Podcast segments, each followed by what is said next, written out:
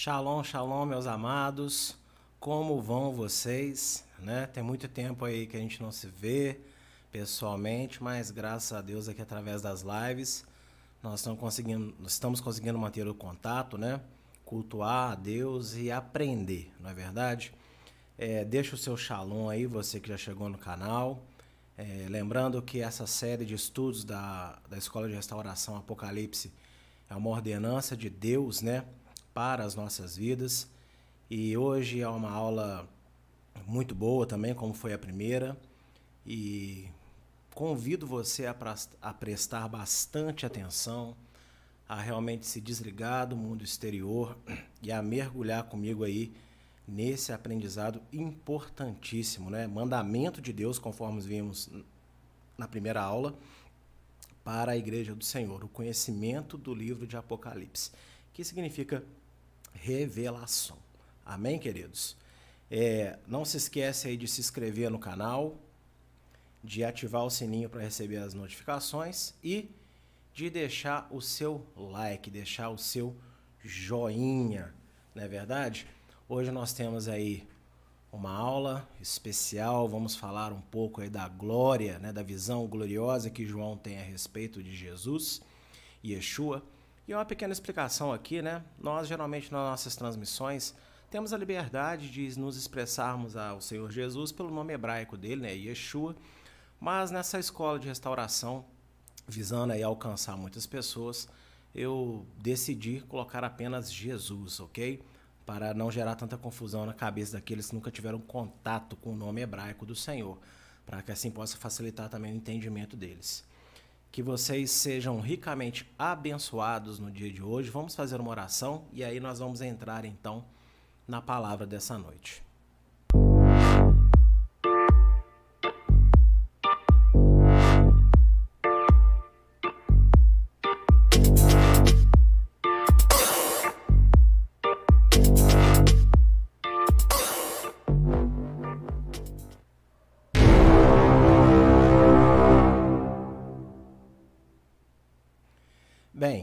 Então estamos aí né, na segunda aula do livro de Apocalipse. Estaremos estudando então o tema que é a glória de Jesus. Amém? A glória de Jesus. Então vamos dar continuidade ao que nós vimos na semana passada. Eu quero ler com vocês aí, né, o, o verso 9. Semana passada lemos até o verso 8. Então, prosseguindo aí a partir do verso 9 do primeiro capítulo de Apocalipse. Eu, João, irmão e companheiro de vocês no sofrimento, no reino e na perseverança em Jesus, estava na ilha de Pátimos por causa da palavra de Deus e do testemunho de Jesus. Após as introduções do livro, João procura mostrar aos crentes das sete igrejas, os ouvintes originais, que ele se identificava com os problemas pelos quais eles atravessavam e que também estavam por vir. É, semana passada eu falei que a, maior, a grande maioria dos textos de Apocalipse foram ditados para que João repetisse, relatasse exatamente o que ele viu, né? e não poderia alterar nada. Mas existe alguns versos que são palavras do próprio João, logicamente inspirado por Deus e com autorização de Deus, onde ele fala de si mesmo para os ouvintes, porque ele é o escritor da carta, né, para as igrejas. E nesse verso ele está se identificando, falou: olha, eu sou companheiro de vocês no sofrimento do reino e na perseverança em Jesus. Né? Ele fala onde ele estava, na é verdade, por causa da palavra e do testemunho da salvação. Então ele se identifica aqui com as igrejas com os problemas. Ele coloca para eles: olha, eu também sofro como vocês sofrem, viu? Ok? E essa mensagem aqui é muito importante. O sofrimento pela mesma causa é a certeza de que todos os que possuem fé em Yeshua são membros da mesma família, a família de Deus. Ô, gente, é, a grande certeza que nós todos somos família de Deus não são as mesmas bênçãos, as mesmas vitórias, né, as mesmas alegrias somente. Uma das grandes provas de que nós fazemos parte da mesma família é o nosso sofrimento, ok? quando nós sofremos por causa do Evangelho nas nossas vidas, nos nossos trabalhos, no nosso cotidiano, e todos nós temos sofrimentos parecidos, né? É, isso é uma grande prova de que nós estamos na mesma família, porque estamos sendo perseguidos por um mundo que rejeita Deus e a sua verdade. Então, quando o crente ele está muito acomodado no mundo e o mundo inteiro o ama, o admira e o adora, vamos dizer assim, né? Eu sei que adoração é só a Deus, mas você vai entender essa expressão. Esse cristianismo dele provavelmente está meio equivocado, né? Porque a verdade confronta, a verdade irrita, a verdade cutuca quem está no erro, quem está na treva. Então, uma grande prova de que somos da mesma família é que nós temos sofrimentos parecidos. Não necessariamente a mesma dor, mas o mesmo tipo de perseguição e opressão do inimigo e de pessoas, porque nós servimos ao Rei da Luz, né? que é o próprio Deus. Ele é a própria luz, inclusive. E o mundo jaz no maligno, está morto nas trevas, ok? Olha só o que diz em 1 Pedro, capítulo 5, verso 9. Resistam-lhe ao diabo, permanecendo firmes na fé, sabendo que os irmãos que vocês têm em todo o mundo estão passando pelas mesmas aflições. Então tá vendo? Aqui é um encorajamento de Pedro de que irmãos em Cristo no mundo inteiro sofrem as mesmas aflições que são afligidas através do adversário, né, usando tudo ao seu redor e pessoas também. Então, o apóstolo João, aqui no verso 9 do, de 1 Apocalipse, ele está deixando muito claro que ele, João, sofre como nós sofremos. Né? Então, é, o verdadeiro evangelho ele vai marcar uma vida de sofrimento. Não quer dizer que você vai chorar todo dia e passar a luta todo dia. Mas, de uma forma geral, de uma forma geral, por buscar a Deus e a justiça de Deus, o mundo vai estar sempre em conflito com aqueles que são da família do Eterno, ok? João queria se certificar que seus ouvintes entendessem que o Evangelho não se tratava só de bênçãos e vitórias, mas também de lutas e provações. Isso aqui é um algo que ele está deixando muito claro para as igrejas que iriam ouvir e também para nós. Por quê? Olha que ele não fala assim, olha, eu, eu sou irmão de vocês nas, nas grandes bênçãos e prosperidades que Deus tem dado. Não, ele deixa claro que ele é nosso irmão no sofrimento. Porque a mensagem de Apocalipse, embora tenha muitos encorajamentos, na aula passada nós vimos sete encorajamentos do Senhor Jesus para a nossa vida, né, para podermos estudar e crer no livro de Apocalipse, colocando ele em prática. Mas a mensagem de Apocalipse ela é uma mensagem que vai trazer alertas quanto ao quê? A sofrimentos, contra a dores, contra a problemas, porque afinal de contas, de uma forma geral, todo o livro vai relatar as tragédias que vão acontecer na humanidade antes da volta de Jesus. E se tem tragédia, né? Nós estamos no mundo, então iremos participar de muitas dessas tragédias. Então ele está deixando claro: olha, o evangelho não é só oba-oba, o evangelho tem sofrimento. E a geração que está para ver a volta de Jesus com seus olhos e ser transformado num piscar, né? Como diz Paulo, Gente, essa geração é que vai pegar os piores sofrimentos, né? Porque vão ser os cálices de ira, as aberturas dos selos. E aí João ele está dando essa palavra de encorajamento, por quê? Porque vão vir coisas sérias à frente, coisas que vão levar o povo de Deus ao sofrimento. Mas ele está dizendo, olha, fiquem tranquilos que eu também sou participante desse sofrimento, ok? Pela palavra de Deus e pelo testemunho de Jesus. Então que fique claro que evangelho não é oba-oba. Evangelho também envolve sofrimento. E que sofrimento? Porque eu estou deprimido? Não. Sofrimento porque eu vou ser perseguido neste mundo em várias situações, em várias esferas da sociedade, né? Para não dizer todas, porque eu acredito em Deus e eu quero conduzir a minha vida conforme a palavra de Deus.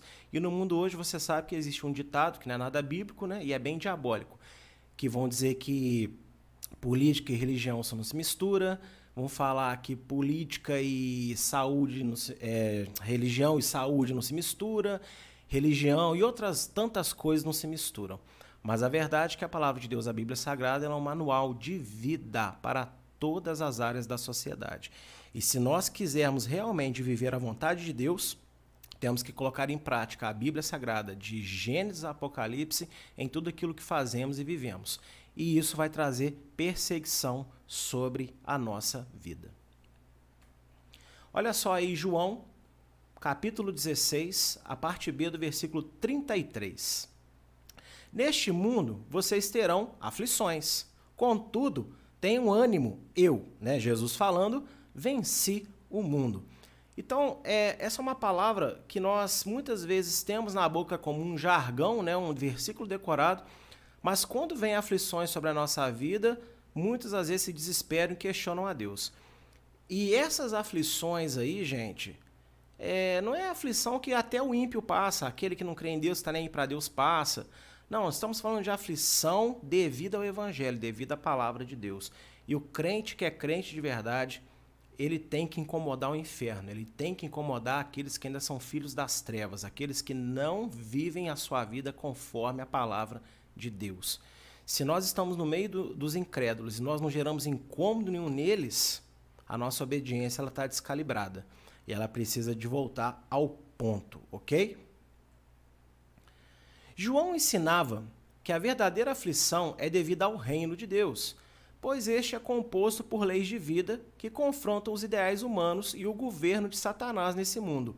Portanto, é necessário ter perseverança, pois a real recompensa não é imediata, mas vindoura, com a volta do Senhor Jesus.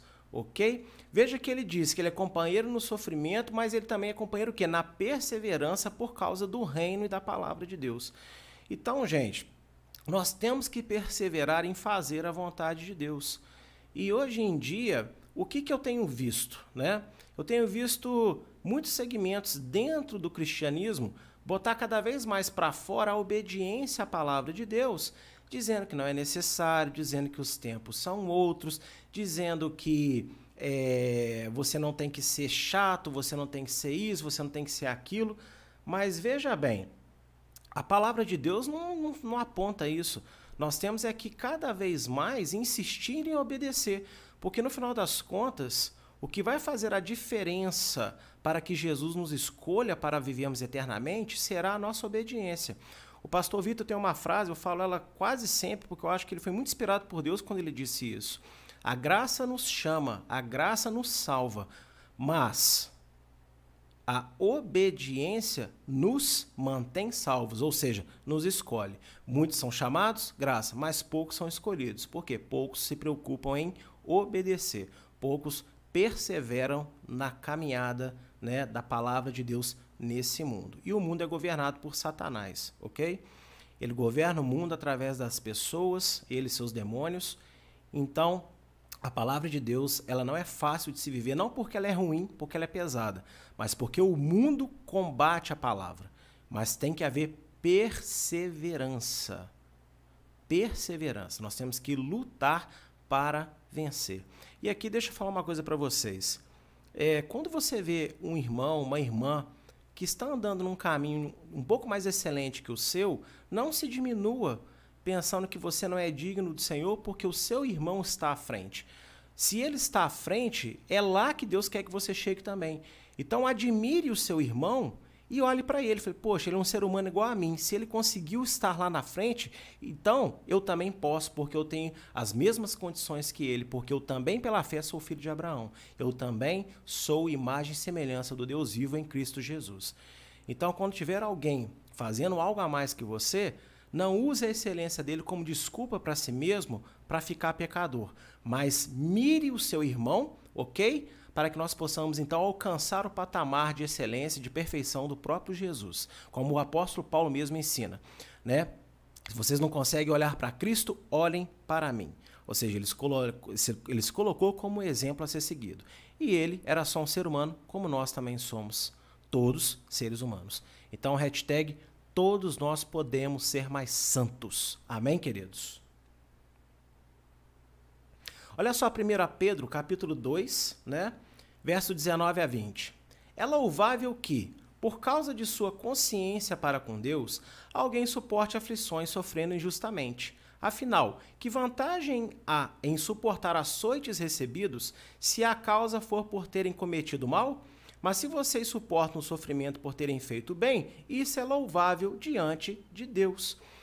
Ou seja, a aflição né, que João está falando aí no, no verso 9 de 1 Apocalipse, e que eu mostrei para vocês, até o próprio Senhor Jesus, né, lá em João 16, 33b, falando, né, no mundo tereis aflições, é a aflição por causa da justiça.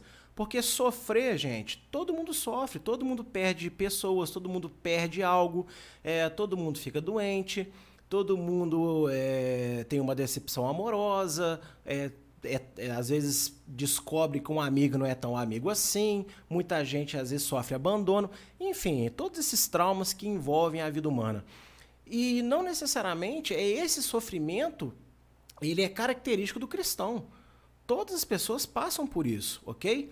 Mas o sofrimento que realmente Deus se alegra é quando nós somos perseguidos por fazer a vontade dele. Nós estamos lutando para fazer as coisas certas, de um jeito certo. Nós estamos respeitando as pessoas, mas expondo a verdade. Ok? Estamos lutando, indo na contramão da mentira, do ódio, de tudo aquilo que é contrário a Deus. Então, quando estamos sofrendo por isso, a gente pode até chorar, mas Deus fica feliz. Por quê? Porque nós estamos resplandecendo a luz dele para a criação. Então você sofre, mas Deus é glorificado, porque no nosso sofrimento, por fazer e viver a verdade, o mundo está sendo evangelizado de que existe um Deus. E esse Deus não é oba-oba, esse Deus tem regras para serem seguidas. Para servir esse Deus não é conforme cada um pensa e acha, é conforme ele determinou na Bíblia Sagrada. Então sofra, mas sofra porque você está insistindo em fazer a coisa certa. Mateus capítulo 5, verso 10, vai dizer assim, ó: Bem-aventurados os que sofrem perseguição por causa da justiça, porque deles é o reino de Deus. Então, tá entendendo como é que as coisas vão se encaixando? O próprio Jesus nas bem-aventuranças fala, né, que feliz é aquele que sofre perseguição por causa da justiça. E justiça, segundo Isaías, capítulo 51, verso 7, é a pessoa que tem a lei de Deus no coração. Ou seja, o que é ter a lei de Deus no coração? Uma, uma, uma, afirmação poética? Não. É a pessoa que é dedicada em obedecer aos mandamentos de Deus pela fé, ok? Então, quando nós, pela fé em Jesus, praticamos a justiça, a palavra de Deus, o reino é nosso. Por isso que João ele disse aí em capítulo 1, né, verso 9, olha, eu sou é, companheiro no sofrimento, no reino e na perseverança da palavra e do testemunho de Jesus, fé e obediência. Então, o reino de Deus são para aqueles que têm fé no Senhor Jesus, mas que obedecem aos mandamentos do Pai dele, ok? Então, sofra, mas sofra por obedecer. Porque se você está sofrendo aí porque você anda desviado dos caminhos de Deus, esse sofrimento é justo que você tenha ele. Mas se você clamar o nome do Senhor, você será salvo, será limpo e será colocado novamente no caminho. E aí você agora vai perseverar para que o seu sofrimento seja por alegrar o coração de Deus e não para trazer, por trazer tristeza a si mesmo, a outras pessoas e também ao próprio Senhor Jesus. Apocalipse verso 10 vai dizer: Eu fui arrebatado no espírito no dia do Senhor, e ouvi de trás de mim uma grande voz como de trombeta. Devido à grande influência helenista, né, greco-romana, sobre o pensamento cristão, até hoje, muitos acreditam que a experiência relatada por João é extracorpórea, mas não há base bíblica para se afirmar que as pessoas vivem na separação do corpo com o espírito.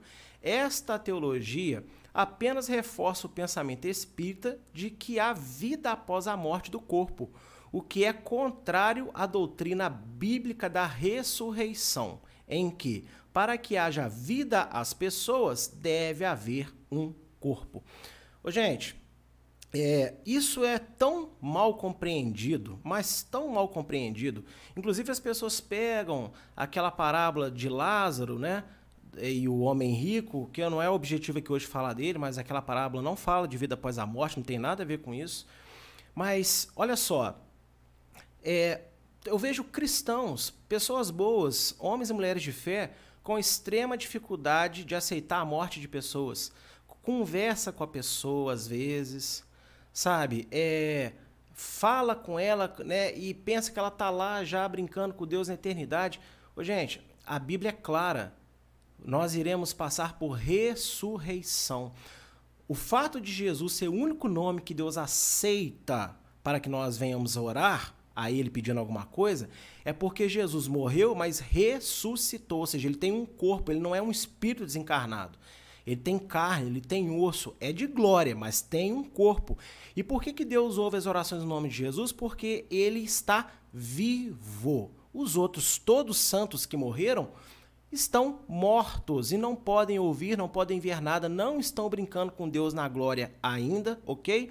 Estão adormecidos e aguardando o dia da ressurreição. Quem morreu em Cristo ressuscitará para a vida eterna. Quem morreu sem Cristo ressuscitará para juízo e condenação do inferno. Então, Ninguém está vivo, ninguém está ouvindo nada. Eu sei que isso gera muito sofrimento, a morte, mas inclusive aí no canal da igreja, se o Mateus puder colocar aí no chat aí para mim, nós temos uma ministração maravilhosa que chama Como lidar com a morte. Assista depois que você vai entender com mais detalhe essa questão da consistência do homem, ok? Mas eu vou dar um pequeno resumo aqui para vocês. Salmo 146, verso 4, Salmo de Davi, diz o seguinte: Sai-lhe o espírito, volta para a terra. Naquele mesmo dia perecem os seus pensamentos. E também, Gênesis 2, verso 7, olha só a constituição do ser humano.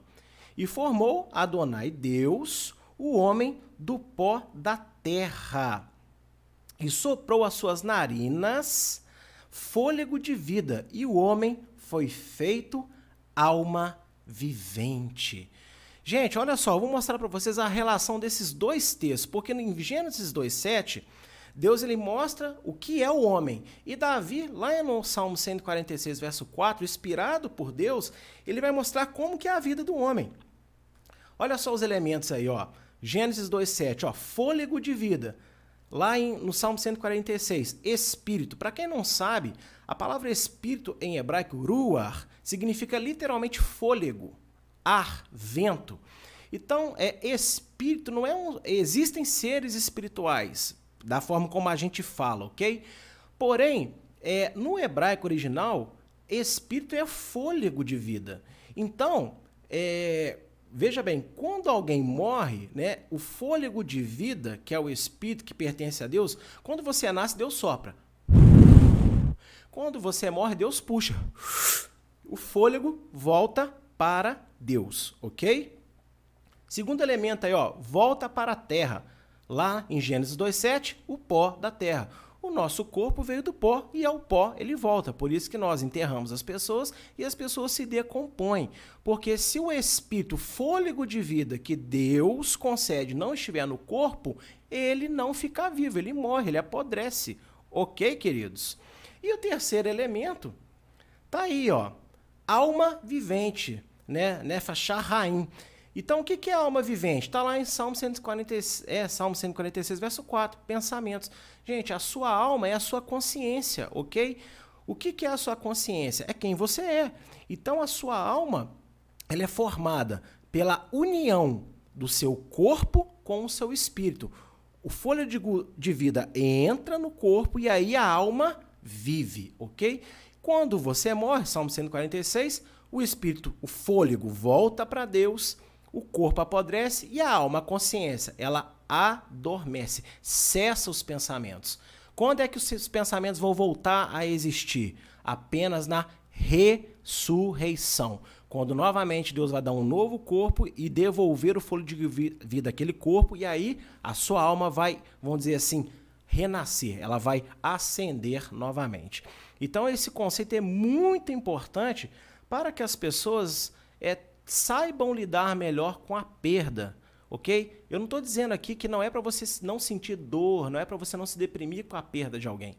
Mas eu te garanto que uma das coisas mais prejudiciais à fé é que aqueles que perdem alguém fiquem agarrados na comunicação com este morto. Porque isso é antibíblico, isso é mandamento da Torá. Deus abomina aqueles que consultam os mortos. Não é porque eu estou em Jesus que eu posso consultar. É, vocês podem me consultar depois que eu morrer. Eu estou morto do mesmo jeito. Esse princípio não se alterou, ok? Então, quando Jesus voltar, aí eu vou ressuscitar e eu estarei vivo com Ele, ok? Que isso fique bem claro para nos ajudar aí nessa questão do, do, de João ter sido arrebatado. Bem, mediante essa explicação que eu dei para vocês, só existem então duas opções viáveis para o arrebatamento de João. Por quê? Ou ele foi levado fisicamente ao reino espiritual, ao reino dos céus, ou teve visões em seu espírito. Porque muita gente acha que ele caiu como morto lá e Deus tirou o espírito do corpo dele levou lá para o reino espiritual para lá ele ter as visões. Ô, gente, é, é, isso, é, isso é terrível, isso não pode, entendeu? Isso é contra a lei do próprio Deus, que ele criou para a existência do ser humano. Então ele estava na ilha de Patmos, só existem duas opções, e a Bíblia não relata qual das duas, mas ou ele foi levado, como Elias foi levado, lembra de Elias? Elias ele está lá nos céus, mas ele está com o corpo dele lá, ele não passou pela morte ainda. Ele foi levado e está lá. Então, ou João foi levado a um futuro, né, neste reino espiritual, como Elias foi levado para assistir tudo, ou ele, ali mesmo onde estava, na ilha de Patmos, começou como se, vamos dizer assim, tivesse um sonho, ou mesmo acordado, começasse a ter visões, mas ali, ó, ele estava ali, no seu espírito, dentro de si, a respeito da, de tudo aquilo que ele estava queria acontecer, do livro de Apocalipse. Então essas são as únicas duas soluções viáveis. Nada de sair o Gasparzinho João, foi para o céu, viu tudo, depois voltou, o corpo foi abandonado lá, tá? Isso daí é antibíblico, por favor. Então, Amém, queridos? Vamos entender isso, porque é muito triste quando o cristão sofre excessivamente pela morte de alguém. E o apóstolo Paulo ele diz lá em 2 Tessalonicenses que ele não quer que nós venhamos a sofrer como aqueles como os incrédulos sofrem. A maior parte do cristianismo atual, adepto da teologia da substituição, o que é teologia da substituição? Anulação da Torá, né, da lei de Deus, e a rejeição contra o povo judeu. Os judeus já eram, agora a igreja é um novo Israel de Deus. Isso é teologia da substituição. Então, a maior parte desse cristianismo endossa que a expressão dia do Senhor se refere ao domingo. E tal afirmação se baseia nos escritos de Inácio, que são datados duas décadas após Apocalipse, pois esse se dizia ser discípulo ocular de João e aplicou a palavra grega kuriake ao domingo. Né? Inclusive, domingo é Dominus Day, né? É dia do Senhor. Mas não é bem isso não, tá, gente? Muita gente nesse verso aí diz que João ele teve visões no domingo. Não é isso, não, não é isso. Te garanto que não é isso, até porque ninguém tem base bíblica para falar que o dia do Senhor, o Shabat, foi trocado pelo domingo, ok? Isso aí é, uma, é um grande erro teológico e nós vamos ver aqui o que significa, na verdade, esse dia do Senhor. E aqui eu quero abrir um pequeno parênteses, porque eu costumo falar muito isso lá na igreja, que todos aqueles que nos assistem, principalmente os que não são de Eliahu, que estão nos visitando hoje, eu quero deixar muito claro que a Bíblia ela é completa. Então, você não pode desvincular um versículo do seu capítulo, o capítulo do seu livro e o livro da Bíblia toda. Por isso que é, muita gente confunde muitas coisas porque eles faltam conhecimento né, de poder correlacionar. Amém? O início, o meio e o fim. Está tudo entrelado. Entrelaçado. A expressão no original é ente kuriake mera. E se, corre, e se corresponde à expressão hebraica Ion Yud-Rei Vav-Rei. Yud-Rei Vav-Rei, né, YHWH, é o nome pessoal de Deus. É encontrada várias vezes na Tanar, no Primeiro Testamento. Como em, olha só, é onde essa expressão, alguns exemplos, onde vai ter Yom Yud-Rei Vav-Rei, Yom Adonai, dia de Adonai, dia do Senhor. Isaías 2,12, Joel 1,15, Amós 5:20, Obadias 1:15, todos esses textos aí e outros também, você vai ter essa expressão. E em todas essas, essas ocorrências, dia do Senhor, dia de Adonai, dia de Udrei Vavirei, significa o julgamento de Deus sobre toda a terra, o dia do juízo. E se você analisa toda a narrativa de Apocalipse, a narrativa de Apocalipse vai apontar para o quê, gente? É só somar dois mais dois, tique-teco botando para funcionar aí que não vai ser tão difícil assim de entender, ok? Então, quando diz ali eu fui arrebatado no Espírito no dia do Senhor, João teve visões, ou ele foi levado aos céus fisicamente, ou ele teve visões ali onde ele estava, do dia final, do, do dia do juízo. Ou seja, tudo aquilo que envolve o dia do juízo, não especificamente o dia, mas todo o processo que levaria à culminação desse dia. Quem falava a João era Jesus e sua voz apresentava duas características. E você vê que ele vai dizer depois disso: ó, é, eu ouvi de trás de mim uma grande voz como de trombeta. Então, quem vai falar isso daí, quem está falando com ele é o próprio Senhor Jesus. E a voz de Jesus tem duas características que não podem ser ignoradas para a gente dar muita atenção à importância e veracidade de toda a profecia de Apocalipse. Como eu falei semana passada, o livro de Apocalipse é um livro profético do mesmo calibre, do mesmo quilate de todos os demais profetas da Bíblia Sagrada, do Antigo Testamento. Primeira característica da voz de Jesus que João estava ouvindo era grande. O que, que significa voz grande? Tem autoridade. Ou seja, o dia do Senhor, o dia do Pai, né, de Rei vai Rei, também é o seu dia. Então, o dia de juízo de Deus Pai também é o dia de juízo de Jesus Cristo.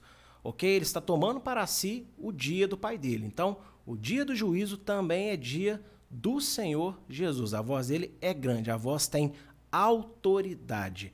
Amém, queridos? Nesse dia do Senhor, esta voz está falando com João, está mostrando para João sobre esse dia. Então, essa voz tem autoridade sobre esse dia, ok?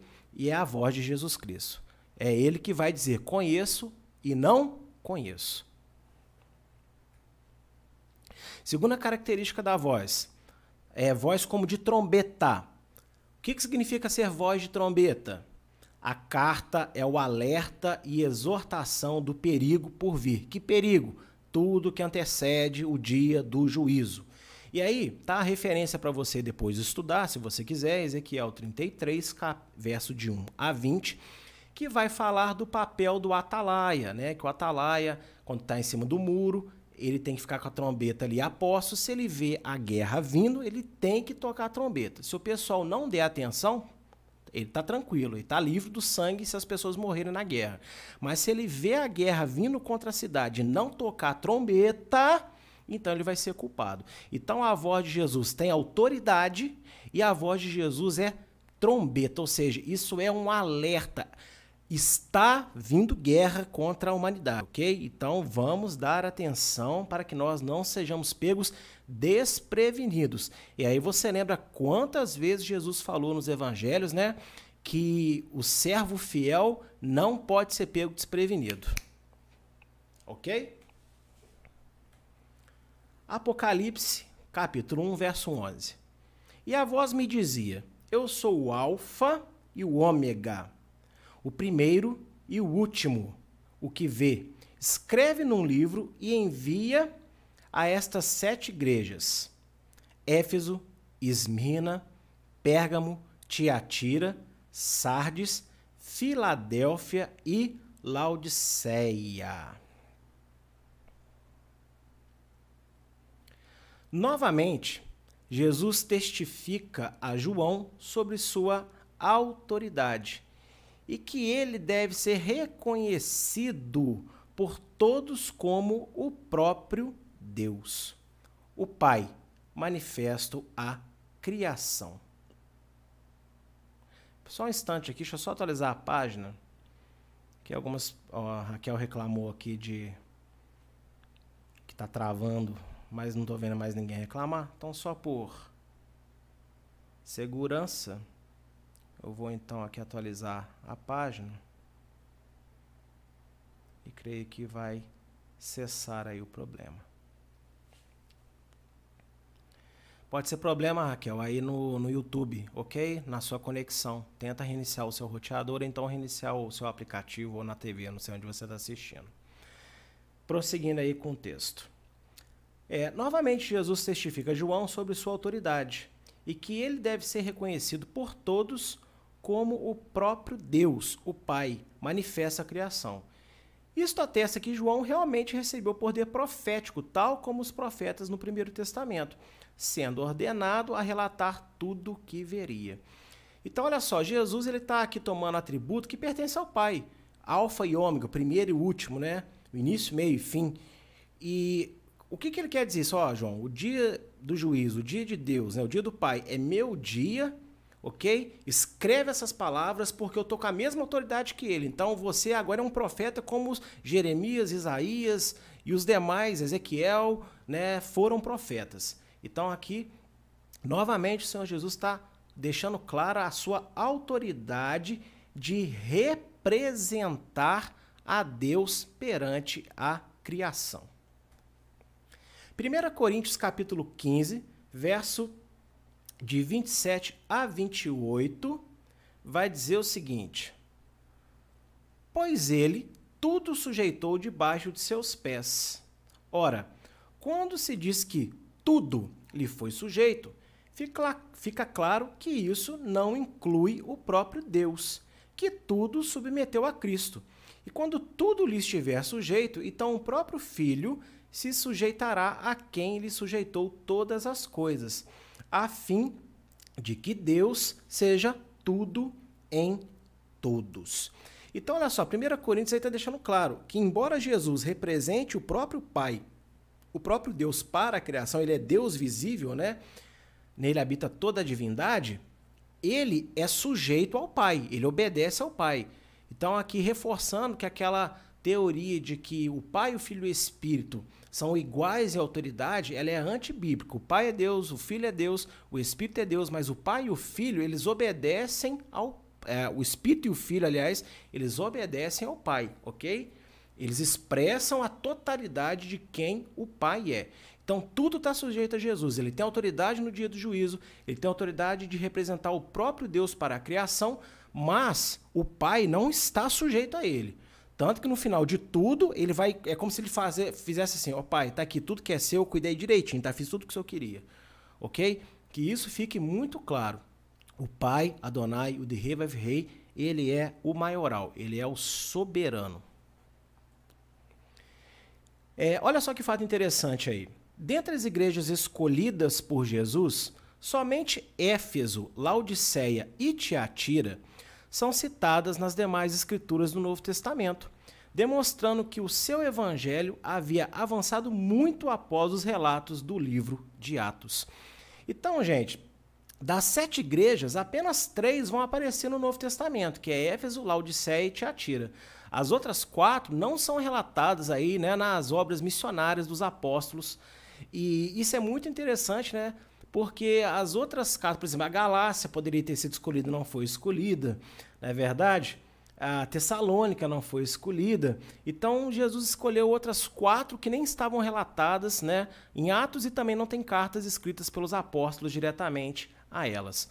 Então, que isso fique claro, né, que o evangelho de Deus ele avançou, né, logo após os relatos do livro de Atos. E isso é algo bastante interessante. Estou vendo vocês falaram que melhorou, embora é, nem todo mundo falhou. Eu acho que pode ter sido aqui o aplicativo meu aqui de transmissão, mas eu acho que está tudo ok agora, né?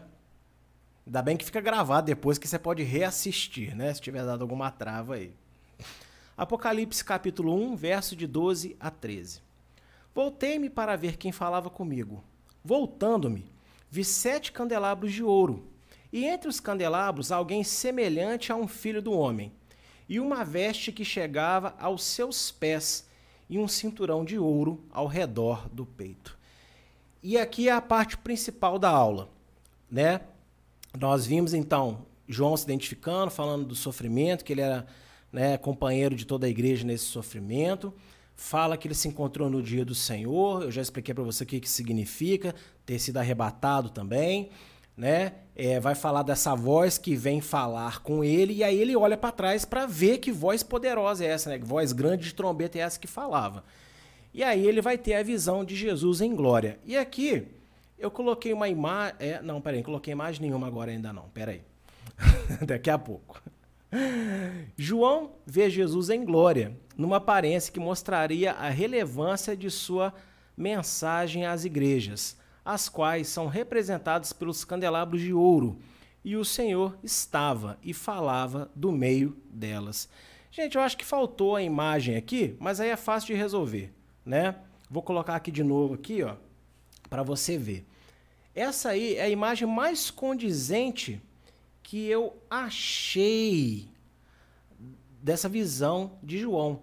Porque eu achei algumas ilustrações onde tem candelabros, né, que seria é, uma haste única. Só que, na verdade, esse candelabro, gente, é as, são menorotes, são menorás. São esses candelabros de sete velas aí, ok? Essa daí que é a, a real aí. Amém, queridos?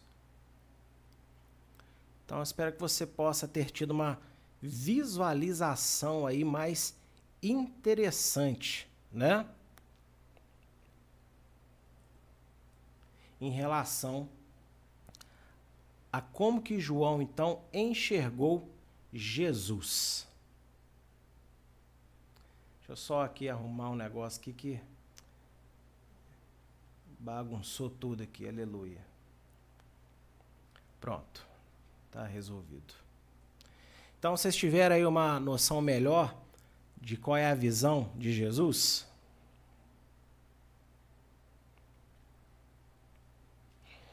A expressão filho do homem foi a que o Senhor Jesus mais usou para se descrever durante a sua primeira vinda. João ele relata isso, eu vi como um filho do homem. E se você fizer uma pesquisa bem básica nos evangelhos, você vai ver que Jesus ele fala a respeito de si mesmo, é, a maioria das vezes como filho do homem. Ele usa, ele fala que ele é o Messias, que ele é o Cristo. Pouquíssimas vezes ele fala que ele é o filho de Deus também. Algumas vezes, mas a que ele mais fala de si mesmo é filho do homem. Por que, que ele fala isso? Porque isso é uma referência à descrição que o próprio Daniel teve lá em, no capítulo 7, de 13 a 14. Olha só a visão que Daniel teve. Na minha visão à noite, vi alguém semelhante a um filho de um homem, vindo com as nuvens dos céus. Ele aproximou-se do ancião e foi conduzido à sua presença. E a ele foram dados autoridade, glória e reino. Todos os povos, nações e homens de todas as línguas o adoraram. Seu domínio é um domínio eterno que não acabará, e seu reino jamais será destruído. Vocês concordam comigo que Daniel teve visão do Messias? Teve visão de Cristo? Amém, queridos? Então é a mesma visão que o apóstolo João está tendo. Ele está tendo a visão de um filho de um homem glorioso, né? Só que vai, essa visão que ele está tendo agora vai apresentar algumas características. E aqui, a, a, a interpretação judaica ela tem quatro itens, né? ela tem um nível chamado Pshat, que é um nível simples de interpretação, onde o que está escrito é o que está escrito. Você não tem que entender, interpretar nada. É, azul é azul, vamos dizer assim. E o último nível é o Sod, que é revelação. Só que o Sod não ignora o Pshat. O que, que eu quero dizer com isso?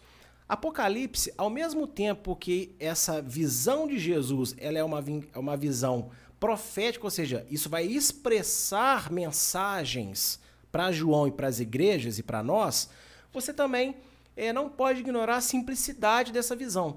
Não quer dizer que Jesus tem essa aparência real no, no mundo espiritual, mas ele se apresentou assim para João porque essa aparência iria passar uma mensagem profunda para João e para as igrejas a qual ele escreveria. Né? Inclusive as nossas próprias vidas. E é assim que você deve interpretar todo o livro de Apocalipse, na minha humilde opinião. Mesmo que existem linguagens poéticas, a poesia não pode é, descartar a simplicidade do texto. Um pequeno exemplo, adiantando muitos capítulos, quando fala da, da besta, né, que sai do mar.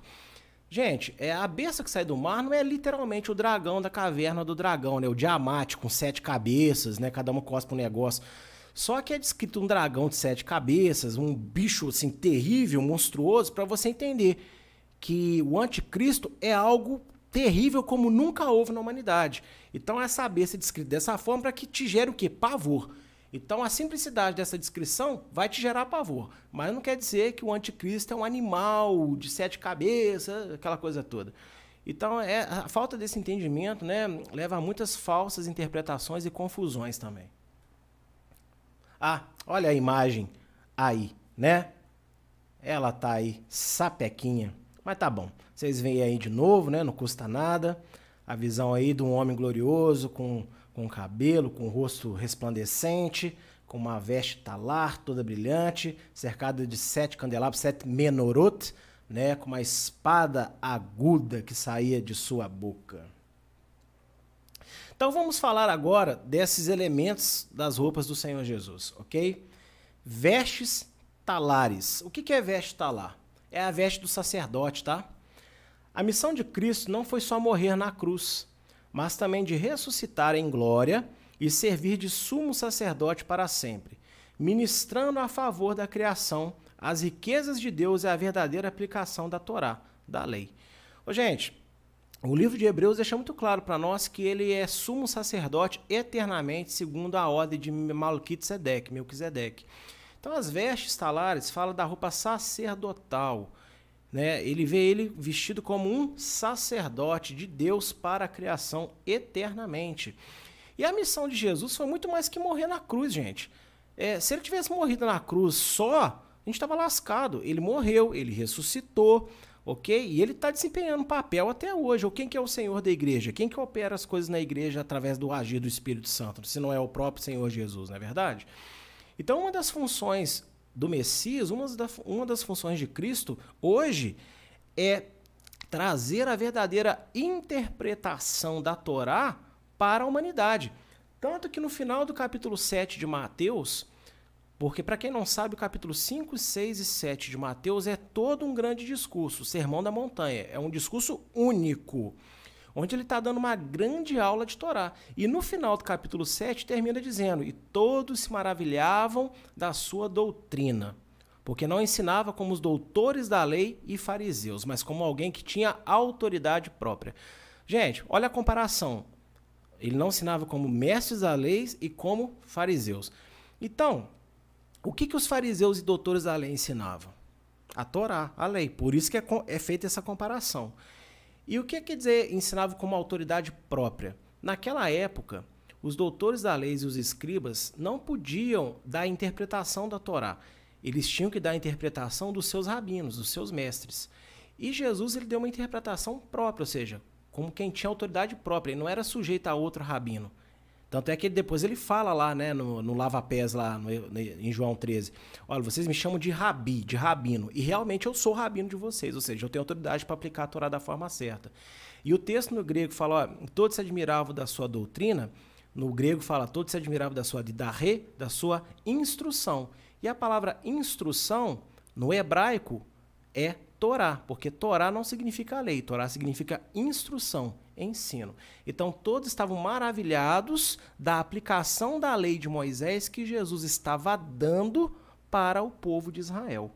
E esse é o papel dele com essas vestes talares. Ele é sacerdote. Ele ministra a lei de Deus com a interpretação, com a interpretação correta a toda a humanidade. Inclusive, isso aí é a nova aliança, Jeremias 31, de 31 a 33, né? Escreverei no seu cora no coração deles a minha Torá, a minha lei, né? E eles serão o meu povo e eu serei o seu Deus.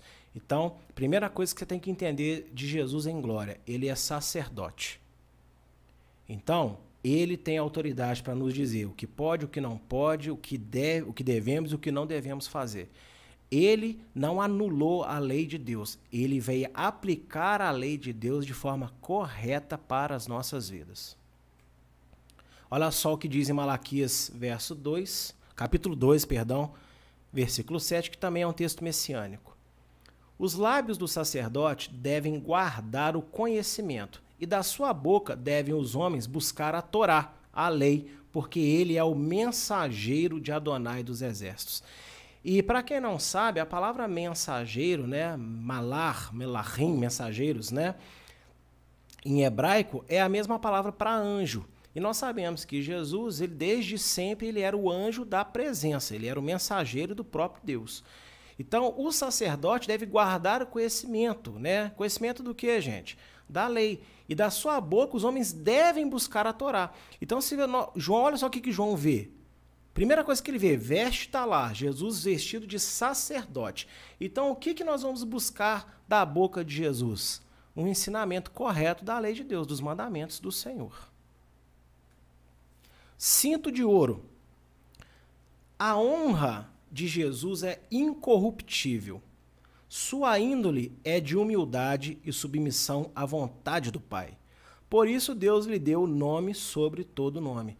Ô, gente, o cinto de ouro também vai fazer uma alusão aqui, né, ao peitoral do sacerdote, mas o cinto fala, é, o cinto não é trançado assim não, tá? O cinto seria mais uma coisa trançada assim, na perpendicular, pegando do ombro assim. É, esse cinto, gente, fala de honra, ok? E a honra de Jesus é incorruptível. Ele, ele, ele mesmo falou: aprenda de mim porque eu sou manso, eu sou humilde. Ele diz, né, naquele episódio da mulher samaritana, depois que ela vai embora e está só com os discípulos: olha, é, a minha comida é fazer a vontade daquele que me enviou. Então, tudo que Jesus fez, faz e fará para todo sempre é para a glória de Deus Pai, é para alegrar o coração de Deus Pai. Ok? Ele nos ama demais, pode ter certeza. Mas ele ama a Deus acima de nós.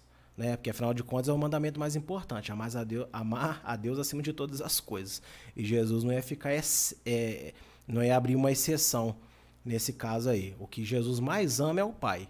E ele nos ama também ao ponto de ter se entregue por nós. Mas a honra de Jesus, então, ela não é sujeita à corrupção, ok? Ele não se vende. Ele é o mesmo ontem, hoje e eternamente. E ele é humilde, ele é manso, ele é submisso à vontade do Pai dele. Ele foi tão submisso que ele foi até a cruz, né? sofreu tudo aquilo para cumprir a vontade de Deus, os planos de Deus para a nossa salvação ok? E é por causa disso que ele tem nome sobre todo nome. Lógico que esse nome sobre todo nome, gente, lembra do texto que eu li lá de Coríntios? Exclui-se o nome do próprio Pai, ok? Porque no nome Jesus, Yeshua em hebraico, o nome do Pai está nele. Por isso que esse nome de Yeshua, Jesus, tem autoridade. Porque o nome do Pai está dentro do nome de Jesus, ok? Mas tirando o nome do Pai, nenhum outro nome tem a autoridade que o nome de Jesus possui.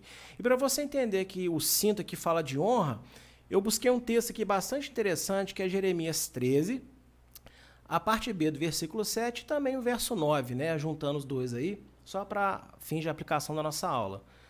O cinto estava podre e se tornara completamente inútil. Aí Deus vai dizer, né? Do mesmo modo, farei apodrecer toda a soberba de Judá e a muita soberba de Jerusalém. Deus ele queria falar para o povo que a índole deles era má, né, que eles eram arrogantes. Olha só, totalmente contrário de Jesus, né? Jesus é manso, Judá que nessa época, os moradores de Jerusalém estavam arrogantes. Jesus é totalmente submisso, eles eram insubmissos, rebeldes a Deus. Então o cinturão aqui vai expressar honra. A honra de Jesus é inquestionável. É por isso que nós devemos clamar misericórdia pelo nosso país mediante a todas as afrontas que todos os grupos libertinos de todos os campos sociais aí que existem se levantam em eventos públicos para difamar a honra de Jesus. Na visão gloriosa que João tem dele, a honra dele é muito clara. A honra dele é imaculada, é santa, é gloriosa. Então, que nós possamos pedir misericórdia pelo nosso país, pela nossa nação, o quanto aí que esses grupos é, denigrem a pessoa, a índole do nosso Jesus. Apocalipse 1,14 Sua cabeça e seus cabelos eram brancos como a lã, brancos como a neve, e seus olhos eram como chama de fogo. Gente, quantas pessoas falam que é cabelo branco e tal, né? quer dizer que ele era um senhorzinho cansado, não. Tá? É porque resplandecia, ok? Mas vamos lá. Cabeça e cabelos brancos. A lã e a neve são por natureza brancos. E assim é o Senhor Jesus, naturalmente santo, glorioso e incorruptível. A, a, você não precisa pintar a, a, a lã de branca, ela é branca. E você não precisa pintar a neve de branca, ela é branca. Jesus ele é santo, ok? Ele veio aqui e não se corrompeu. Ele é santo. Então ele é sacerdote, a honra dele é indiscutível e ele é santo. Não há o que discutir. Isso tem que ficar muito claro. Amém para nós. Ele é santo. E hoje em dia, né, as igrejas, por necessidade de lotarem os seus templos e adquirirem todo tipo de público, Estão vendendo a imagem de um Jesus cuja santidade é bem questionável, né? Mas a visão de João em Apocalipse não é nada questionável. Olhos como chama de fogo. O fogo é capaz de testar a resistência de todos os materiais a ele submetidos. Também o olhar do Senhor Jesus tem o poder de sondar as verdades ocultas nos corações das pessoas. Nada escapa ao seu conhecimento. Olhos como chama de fogo. Gente, Muitas vezes o próprio Jesus ele fala que tudo será provado pelo fogo. Paulo fala que tudo será provado pelo fogo. Os profetas falam que nem a, a, tudo será provado pelo fogo. Porque o fogo, gente, é o que vai testar realmente a resistência. O que é palha vai embora, mas o que é sólido, o que é eterno, não vai perecer diante do fogo. Por isso que as nossas obras também serão testadas pelo fogo, não é verdade? Tudo aquilo que fazemos. E aos olhos do Senhor Jesus, tem esse poder de sondar a verdade. Nada escapa do seu conhecimento. Nós podemos nos enganar, nós podemos enganar outras pessoas, nós podemos talvez né, enganar até o diabo, mas assim, a Deus a gente não engana não, viu? Deus ninguém engana. Quanto mais ao Filho dele, Jesus Cristo, tem olhos como chama de fogo. O olhar de Jesus vai botar à prova a verdade que está dentro de nós. E eu separei um texto especial para mostrar para vocês em relação a isso. Marcos capítulo 10, verso 20 ao verso 21. Ele, porém, respondeu: Mestre, tudo isso eu observo desde a minha mocidade. E Jesus, olhando para ele, o amou. Gente, que, tá, que, que, que episódio é esse aqui? O jovem rico. Quando ele pergunta para Jesus, o que eu farei para herdar a vida eterna? Jesus fala, ó, oh, você já cumpre sei, os seis últimos mandamentos entre os dez? Lê aí que você vai ver que é isso. Aí ele fala, tudo isso eu faço desde a minha mocidade. Olha que interessante. Aí Jesus olhou para ele. Ou seja, olhos como chama de fogo. Deixa eu ver se isso que ele está falando é verdade. Jesus viu que o que ele falava era verdade. Ele cumpria aqueles mandamentos de verdade. E aí Jesus o amou. Né? Tipo assim, olha só, ele cumpre mesmo, que bonitinho, amei esse rapaz, ele é verdadeiro. Então, eu posso falar que eu amo Jesus, eu posso falar que Jesus para mim é tudo, eu posso falar que eu não vivo sem Jesus, eu posso falar que eu estou arrependido, eu posso falar que, a, que, é, que Deus sabe que eu não faço isso por causa daquilo, por causa daquilo outro. Gente, eu posso falar o que eu quiser. O problema é que Jesus olha para mim com esses olhos aí, com esse olhão brilhante dele aí. E aí, quando ele olha para mim, olha para você com esses olhos como chama de fogo, ele conhece as verdades dentro de nós que nós às vezes estamos nos enganando. Por isso que eu falo que esse negócio de ah, Deus conhece meu coração, é, ele conhece mesmo. Conhece o que você não conhece. Quando ele olha para nós, ele sonda a verdade. OK? E infelizmente é, as pessoas têm uma necessidade de falar as coisas e às vezes é melhor que não se fale nada, mas se faça. Eu não sou contra você falar, porque nós temos que falar, nós temos que glorificar, nós temos que anunciar, mas às vezes é melhor você não falar e fazer. Porque a sondagem de Jesus tem muito a ver com isso, com a kavaná, a verdadeira intenção do coração. Se aquilo que nós falamos condiz com aquilo que nós estamos expressando. E aqui fica uma dica, tá? Dica do pastor, ok? É, cuidado com essa afirmação, assim, ah, Deus me falou, porque a maioria das vezes é você pensando só, sabe? E aí você fala que é Deus falando contigo. Você abrir a boca para falar Deus falou é um algo muito sério. Porque Deus não mente. Então, uma vez que você falou, tem que ser real aquilo que você falou. Então, cuidado, porque se você está dizendo assim, Deus falou, ah, o olhão de fogo lá também sondando aí para ver se isso é verdade. Então, quando você quiser dar uma desculpa para alguém em relação a alguma coisa, seja sincero, ó, eu quero, eu não quero, eu vou, eu não vou. Por isso que Jesus ele falou: seja o seu sim, sim, e o seu não, não. O que passar disso vem do, vem do, vem do, vem do inimigo, vem do adversário. Ok? Então, o olhar de Jesus sonda todas as coisas. E Mateus capítulo 9, verso 4, diz assim: Mas Jesus, conhecendo os seus pensamentos, disse: Por que pensam o mal em seus corações? Gente, olha que, que coisa tremenda, né? O Senhor Jesus estava ali curando uma pessoa e os outros estavam pensando mal dele, né? Tipo assim, ah, quem cura é só Deus. Que absurdo esse cara tá falando que cura. E aí ele diz, ah, por que, vocês estão pensando isso? né? Gente, entenda isso. Ele sabe toda a verdade, ele conhece o que a gente pensa, ok? Satanás ele tem poder de nos induzir a pensar. Ele coloca em nós pensamentos, mas apenas Jesus, apenas Deus tem o poder de saber o que nós pensamos. E ele tem esse poder, tá? Pode ter certeza disso. Cap verso 15 aí.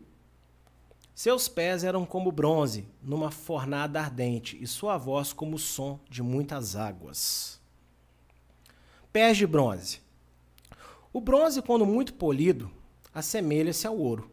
E a sua resistência à corrosão atmosférica, além da alta qualidade na transmissão de ondas sonoras, são atributos que o valorizam. E Jesus, na sua primeira vinda, teve contato com o mundo, sujeito à natureza caída dos homens, mas não se corrompeu. As suas pisaduras, ou seja, os ensinos que deixou ao exemplificar com sua própria vida, são nítidas e todos que buscam, a todos que buscam nele por Deus. Gente, os pés dele são de bronze, ou seja, lembra quando ele deu o lava-pés na celebração do ceder de Páscoa, do jantar de Páscoa? Ele ainda fala: olha, quem já tomou banho, quem já se batizou, não precisa ficar se batizando de novo se errar. Basta lavar os pés, porque o pé tem uma simbologia muito grande, o quê? Com o contato com o mundo. Prática, ok? Caminhos, prática de vida. Então, aqueles que pecam contra Deus e se arrependem e voltam para o Senhor não precisam se batizar de novo. Mas pode o quê? Lavar-se o pé dessas pessoas, porque está sendo feita uma purificação espiritual na vida dela. Mas os pés de Jesus eram de bronze. Ou seja, os pés dele tiveram contato com o mundo, mas não corroeram, não se corromperam. Ele pisou aqui nessa terra. Inclusive, ele habitou numa carne com a mesma natureza pecadora que eu e você mas ele não pecou, mostrando para nós que com um pouquinho de boa vontade e fé no nome dele é possível a gente fazer mais bonito do que a gente tem feito em nome de Jesus. Amém? E olha só, o bronze, ele tem uma característica muito interessante que ele ele vai reverberar ondas sonoras com muita qualidade, OK? Então, quando fala de pisaduras, andar nas mesmas pisaduras de Jesus, é, gente, não é porque deixou um monte de pegada literal e você tem que ficar pisando, igual aquele joguinho Twister, não, tá? É, pisadura significa o quê? O ensino demonstrado pela prática. E Jesus ele ensinava com muita praticidade, tudo. Ele fazia o que ele falava, e ele falava e ele fazia. O ensino dele era prático, o ensino dele era para o dia a dia, não era nada filosófico, não. Então, o ensino dele reverbera, o ensino dele chega muito nítido aos ouvidos, com muita qualidade, de todos que buscarem através dele a Deus. Por isso que ele fala lá em João, se eu não me engano, no capítulo 8, quando ele está discutindo lá com os judeus, ele fala: por que vocês não conseguem ouvir minha voz? Por que vocês não conseguem entender o que eu ensino? Né? Ou seja, porque eles não, eles não estavam buscando verdadeiramente a Deus, por isso não estavam ouvindo nitidamente o que ele estava ensinando. Mas o som da voz dele é nítido. O ensino dele não é confuso, o ensino dele é muito claro para quem realmente buscar a Deus, ok? Então, se você tem tido dificuldade de aprender as coisas de Deus, né? Eu não estou dizendo aqui de aprender no sentido de uma grande sabedoria, não. Estou dizendo de coisas muito simples que você fica temando. Então, está com alguma interferência. E pode ter certeza que o problema não vem da qualidade da comunicação de Jesus para você. O que está com problema então aí, ó, é as suas conexões dentro da sua casa. Troca essa fiação, entende o que eu quero dizer? Ore a Deus aí para que esse sinal chegue claro até você. Amém? Porque a comunicação dele é perfeita. Hebreus 4, verso 15, olha só o que diz. Pois não temos um sumo sacerdote que não possa se compadecer das nossas fraquezas, mas sim alguém que, como nós, passou por todo tipo de tentação, porém sem ter pecado. Tá vendo? Ele teve aqui mais pés de bronze, né? Ele não se corrompeu. Então ele sabe o que eu sofro ele sabe o que você sofre. Ele nos fortalece, ele nos ajuda, porque ele também foi tentado em todas as coisas. Porém, é, ele ter sido tentado em tudo não é uma desculpa perfeita para eu descansar na minha fraqueza e não me esforçar para mudar. Ele ter sofrido tudo que eu sofri é um incentivo magnífico de que ele conseguiu, pela fé nele, eu também posso conseguir. Ok? Voz de muitas águas. Tal expressão remete ao som de rios e mares agitados, que possuem um, um som alto e imponente. A voz do Senhor Jesus, além de forte, é poderosa, impõe respeito, estremece a todos que a ouvem. Ô, gente, veja bem. É... Você aí que mora né, ou já foi numa praia, fica ali na beiradinha ali e a pessoa entrar na água assim, uns 10 passos só. Grita ela para ver se ela ouve. Ela não ouve. Porque o barulho do mar, mesmo sem onda, aquela coisa bem calminha, o próprio agitar das águas é muito forte. É ensurdecedor. E assim é a voz de Jesus a voz do Senhor Jesus, ela é poderosa, ela é imponente. E, gente, aqui fica a dica, viu? Se você crê que Deus fala na boca de profetas até os dias de hoje, quando você estiver no culto, num lugar que Deus tomar alguém, não é hora de você ficar dando, ô oh, glória, ô oh, papai, aleluia. Cala a boca. Assim, desculpa, não tô ofendendo ninguém, não. Mas, ó, shh, aquele bonequinho do WhatsApp, sabe? Fica quieto, porque Deus está falando. Você quer disputar volume de voz com Deus? Sinceridade, gente. Não é assim, ok? Quando Deus fala, ó, abaixa o ouvidinho, né? A voz dele é imponente, a voz dele é forte, a voz dele estremece. Então a gente tem que tomar cuidado quando Deus está falando, não só na profecia, não, mas na palavra também. É, eu não estou aqui a, com ele à, mão, mas vou pegar aqui um, um outro objeto que está aqui perto, que é o meu HD, que pode parecer que é um celular, né? Mas assim, é, se você estiver estudando a Bíblia, não fica estudando a Bíblia e conversando no Facebook, no WhatsApp, no, no Instagram ao mesmo tempo. Ou você dá atenção para as vozes do mundo, ou você dá atenção para a voz de Deus. Porque, afinal de contas, você fala que a Bíblia é a voz de Deus, né? a palavra de Deus. Então, quando você estiver estudando ela, desligue-se, se desconecte um pouco, porque as vozes do mundo podem ser interessantes, mas não vai te levar a lugar nenhum, senão aos seus próprios interesses. Mas a voz de Deus vai te levar para o céu. Então, fica a dica aí também, viu? Jesus é imponente, ok? Som de muitas águas, a voz dele faz a diferença. Olha aí Lucas, capítulo, capítulo 7, verso 6. Senhor, diga, porém, uma palavra e o meu criado sarará. Tá vendo o poder da voz dele? Uma palavra e o criado foi, foi curado. Uma das passagens mais impressionantes que eu acho é quando aquele leproso chega para Jesus e fala assim: Senhor, se tu quiseres, eu posso ser limpo. E olha só a oração mais curta de Jesus: Eu quero. E a Bíblia fala que o leproso foi curado instantaneamente. Ai, meu Deus do céu. E aí, né, as pessoas ficam brincando aí com a voz de Jesus. Não, não tem cabimento, né? Pelo menos para mim não tem cabimento. É, verso 16. Tinha em sua mão direita sete estrelas, e da sua boca saiu uma espada afiada de dois gumes. Sua face era como o sol, quando brilha em todo o seu fulgor, em toda a sua força. Ter em sua destra. O que, que significa e ter na destra? Porque não estava na mão esquerda, estava na destra. Porque biblicamente isso tem uma expressão muito forte, ok? Refere-se à autoridade que Jesus possui sobre os que são tementes a Deus. Todos estão em suas mãos, lhe foram confiados pelo Pai. Ô, gente, nós pertencemos a Jesus Cristo, ponto final, ok? Tudo está sujeito à mão dele. Então, na destra dele está o poder. Deus deu esse poder para ele. Então a gente tem que ter muito, muito respeito por Jesus. Amém, queridos? E eu fico muito preocupado com essa geração que está se criando dentro das igrejas, né? Ah, porque Jesus não se importa com isso, Jesus não se importa com aquilo. Quem te formou especialista sobre o que Jesus se importa, o que não se importa, baseado no seu conceito secular de vida e evangelho? Desculpa aí, querido, vai se repaginar, porque quem define o que Jesus se importa ou não importa é a palavra, é Bíblia, ok? E a Bíblia demonstra que ele se importa até com a quantidade de fios que eu tenho na minha cabeça, ok? Olha só João 17, verso 6. Eu revelei teu nome àqueles que do mundo me deste, eram teus. Tu os destes a mim, e eles têm guardado a tua palavra. Tá vendo? Nós somos de Deus, nós pertencemos ao Pai, mas o Pai nos deu para Jesus Cristo. Então Jesus Cristo está responsável por nós. Ok, queridos? Então, na destra de Jesus está todo o poder sobre aqueles que são tementes a Deus.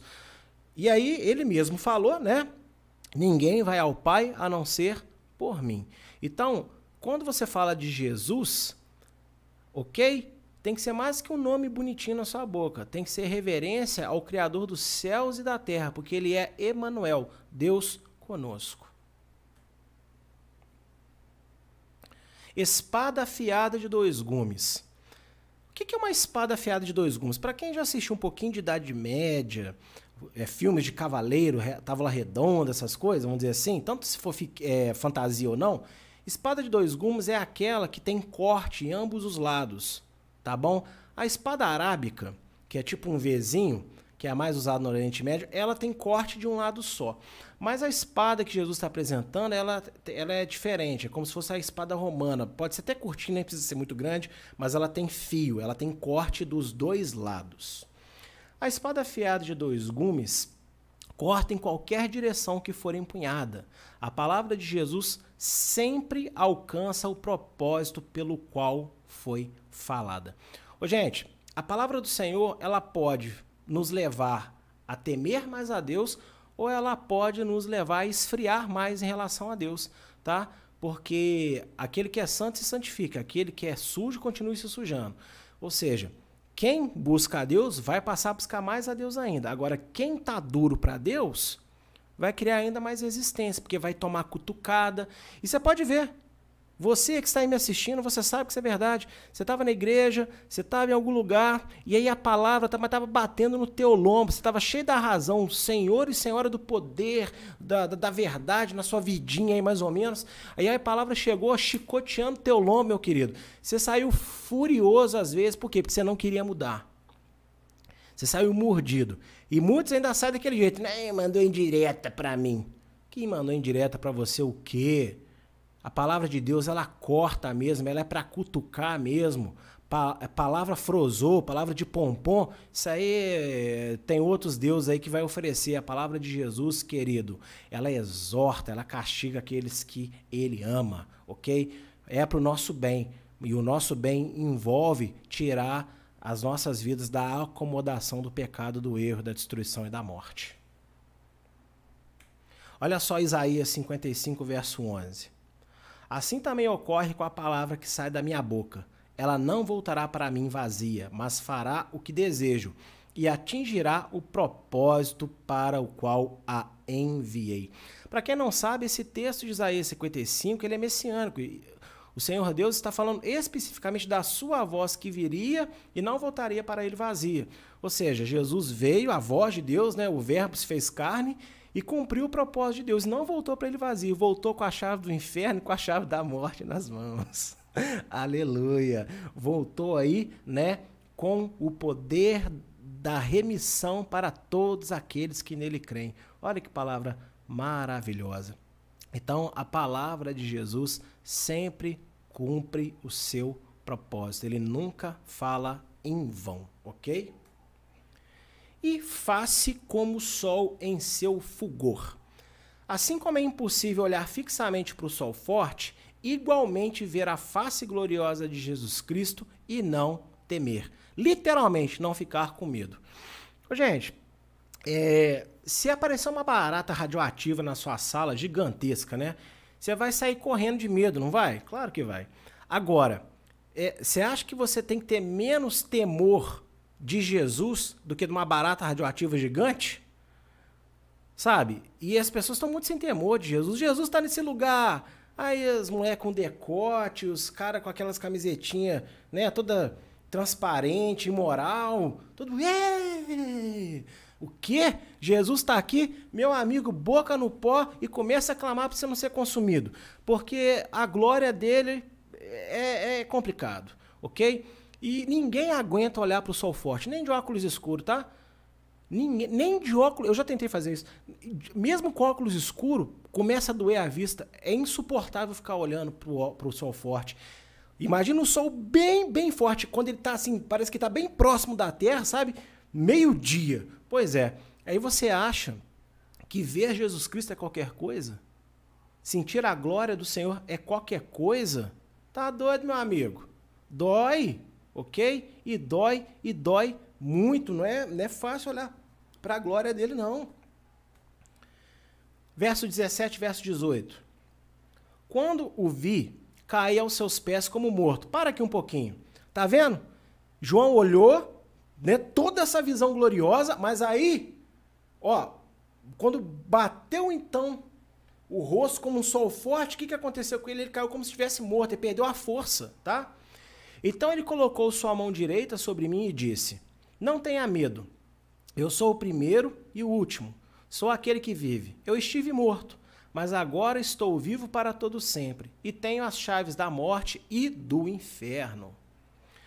Quando João viu Jesus em glória, perdeu completamente as forças, pois é impossível a qualquer mortal, habitando em sua natureza caída, ter contato com a presença sobrenatural do Deus Todo-Poderoso e permanecer de pé.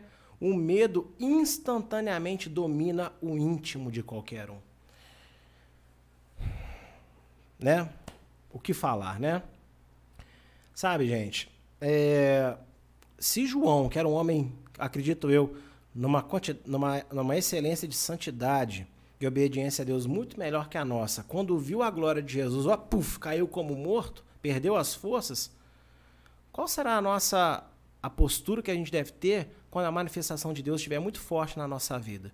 Não estou dizendo na hora do culto, não, em qualquer lugar. Você pode estar em casa aí, às vezes fazendo uma comida, preparando um lanche, de repente você está pensando em alguma coisa e você sente aquela presença gloriosa de Deus. Por isso que nós, na Igreja Eliahu, temos esse hábito e eu vou mexendo com vocês, sendo chato com todo mundo que está lá dentro. Em canções, em determinados momentos, ó. Reverenciar a Deus, ok? Temos que reverenciar a Deus, porque a presença dele não é brincadeira. Mas olha só, Jesus toca nele e fala: não tenha medo. Não quer dizer que ter o medo não agradou Jesus. Significa o seguinte: olha, meu filho, eu estou te dando poder e autoridade para ficar de pé na minha presença. Se isso não vier dele, gente, a gente não consegue, ok? A gente não consegue. E ele tem que vir tranquilizar, porque a presença dele é assombrosa, a presença dele realmente estremece os nossos ossos. Mas ele vem até nós, quando ele vê que a gente teve o temor, então ele vem até nós, nos pega pela mão e nos coloca de pé. Agora o problema é quando as pessoas já chegam de pé né? Aí é, pode ser que ele pese a mão para você arriar um cadinho, ok? Jesus levanta João com a sua destra, ou seja, ele concede autoridade para permanecer de pé em sua presença, sem o medo de ser consumido, que é o que eu acabei de falar. Pela segunda vez, Jesus usa o atributo de eternidade, expressado no nome do Pai, ou seja, Alfa e Ômega, né, para se apresentar, Pois, ainda que ele tenha morrido, ressuscitou e vivo está para sempre. E ao dizer que possui as chaves da morte e do inferno, deixou claro que ele escolherá os que serão salvos e livres da condenação. Ô, gente, é, deixa eu desmistificar uma coisa aqui. Não existe uma casinha espiritual cheia de, de capetinha lá chamada inferno, sabe? Ah, meu Deus do céu. Né? Isso aqui é uma autoridade. Ele é a ressurreição e a vida. Então, quem crê nele, ainda que morra, viverá. E quem crê nele não morrerá. Ou seja, ele tem autoridade para ressuscitar as pessoas, né? Morte. Vai trazer as pessoas da morte. Todos, ímpios e os salvos. Vai ressuscitar a todos. E aí ele tem a chave do inferno, ou seja, ele vai determinar quem vai para a condenação e quem vai ficar fora. Ok? É isso que essa visão quer dizer. Sobre os ombros de Jesus está a autoridade de ressuscitar as pessoas no dia do juízo. Lembra? Como que nós começamos esse estudo hoje? O dia de Adonai, o dia do, do dia do Senhor. Ele tem autoridade sobre esse dia, vai ressuscitar as pessoas, mas é ele também que vai determinar quem entra no céu e quem não entra ok? Como ele mesmo já disse, né? Conheço, não conheço. Tá na mão dele essas chaves. E aí os dois últimos versos, né? 19 e 20. Escreva, pois, as coisas que você viu, as presentes como as que estão por vir. Este é o mistério das sete estrelas que você viu em minha mão direita e dos sete candelabros. As sete estrelas são os anjos das sete igrejas, e os sete candelabros, menorot, são as sete igrejas. Pela segunda vez, João é ordenado a escrever todas as coisas que via, tanto os acontecimentos para aquela época quanto os futuros. Gente, na cultura judaica, quando você repete é, um fato, uma informação mais de uma vez, você apenas está dando ênfase à importância daquilo, ok? Embora o símbolo adotado pela igreja cristã tenha sido a cruz, referência à morte de Jesus no madeiro, o objeto em si é uma arma de condenação e seu uso, mesmo após os primeiros séculos, trouxe terror, em especial aos judeus. Aqui, gente, eu não estou condenando igreja nenhuma porque usa uma cruz, ok? Mas você tem que entender que a cruz ela é, ela é uma arma de morte. Eu sei que você quer expressar a cruz vazia, Jesus não está lá, mas eu quero te fazer uma pergunta: qual é o condenado na cruz que está lá na cruz também? Todos eles morreram na cruz, foram retirados da cruz. A cruz de todo mundo ficou vazia, gente. Pare e pensa um pouquinho. O que fez a diferença não é apenas ele morrer na cruz, ele morrer na cruz, ok, a obra da cruz, da sua morte expiatória, mas ele tem, também tem que cumprir o próximo passo, senão não teria adiantado, que é o quê? Res, é, ressuscitar. Então, quando você mostra a cruz para algumas culturas até hoje, é símbolo de terror, de morte. Aí, em meados de 1400, 1500, 1600, é, judeus ainda foram crucificados no nome de Jesus. Então, é muito complicado. É, eu acho que se o próprio Deus não coloca é, a visão da sua igreja como uma, como uma cruz, nós deveríamos então respeitar o símbolo que o próprio Deus escolheu. E nesse verso vai mostrar qual é o símbolo que o próprio Jesus escolheu para representar a sua igreja. O Senhor Jesus revela que a sua igreja é representada no mundo espiritual por um candelabro, pela menorá, pois aponta a obra que deve exercer, brilhar, resplandecer a luz de Deus em toda a criação. Então, como eu disse, eu respeito quem usa a cruz aí e tal, beleza. Mas o próprio Senhor Jesus, ele deixa muito claro, ok? Que para ele, o que simboliza a sua igreja é uma menorá. E aí lembra-se da aula passada, quando eu mostrei para vocês os sete Espíritos de Deus, ou seja, os sete atributos do Espírito de Deus, que também repousam sobre Jesus, Isaías 11, verso 2, né? E aí você vai entender então por que a o, o castiçal de sete chamas. A igreja tem que brilhar. Jesus ele disse, né? Que nós somos a luz desse mundo, ok? Então, é, para que o sacerdote trabalhasse dentro do tabernáculo, a, a menorá tinha que estar acesa continuamente. Para que Jesus possa operar nesse mundo, né, através das nossas vidas, nós, como igreja, temos que brilhar a luz de Deus, resplandecer a luz de Deus. Então, esse é o símbolo que o próprio Deus escolheu para a sua igreja.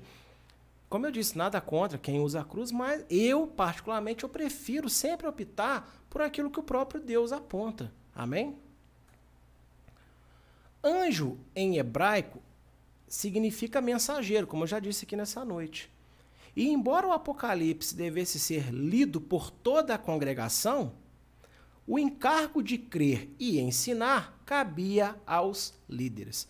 Gente, a carta era para a congregação, porém, ela era primeira para o anjo da igreja.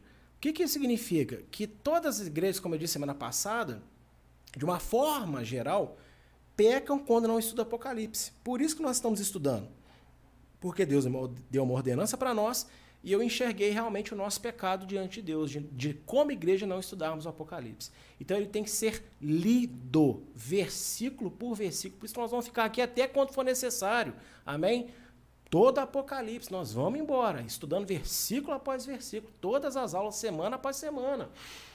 Só que é o seguinte, é, a mensagem é para a congregação, mas a mensagem também é para o anjo da igreja, o mensageiro da igreja né? O malar da igreja. Ou seja, anjo aqui, gente, não é que a igreja tem um anjo da guarda. Não, gente.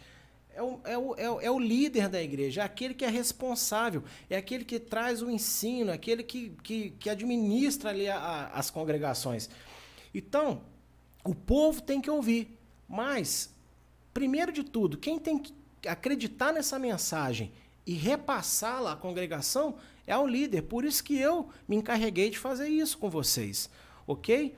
Então, é um algo muito sério e eu quero pedir a vocês que orem por todas as igrejas no mundo, por toda a liderança no mundo, que não entendeu ainda a necessidade de estudar Apocalipse e repasse essas aulas para as pessoas. Não é para aumentar o número de inscritos no nosso canal, não é para que as pessoas conheçam a obra da nossa igreja, é para que as pessoas tenham a chance de cumprir essa mitzvah, esse mandamento do próprio Jesus Cristo, ok?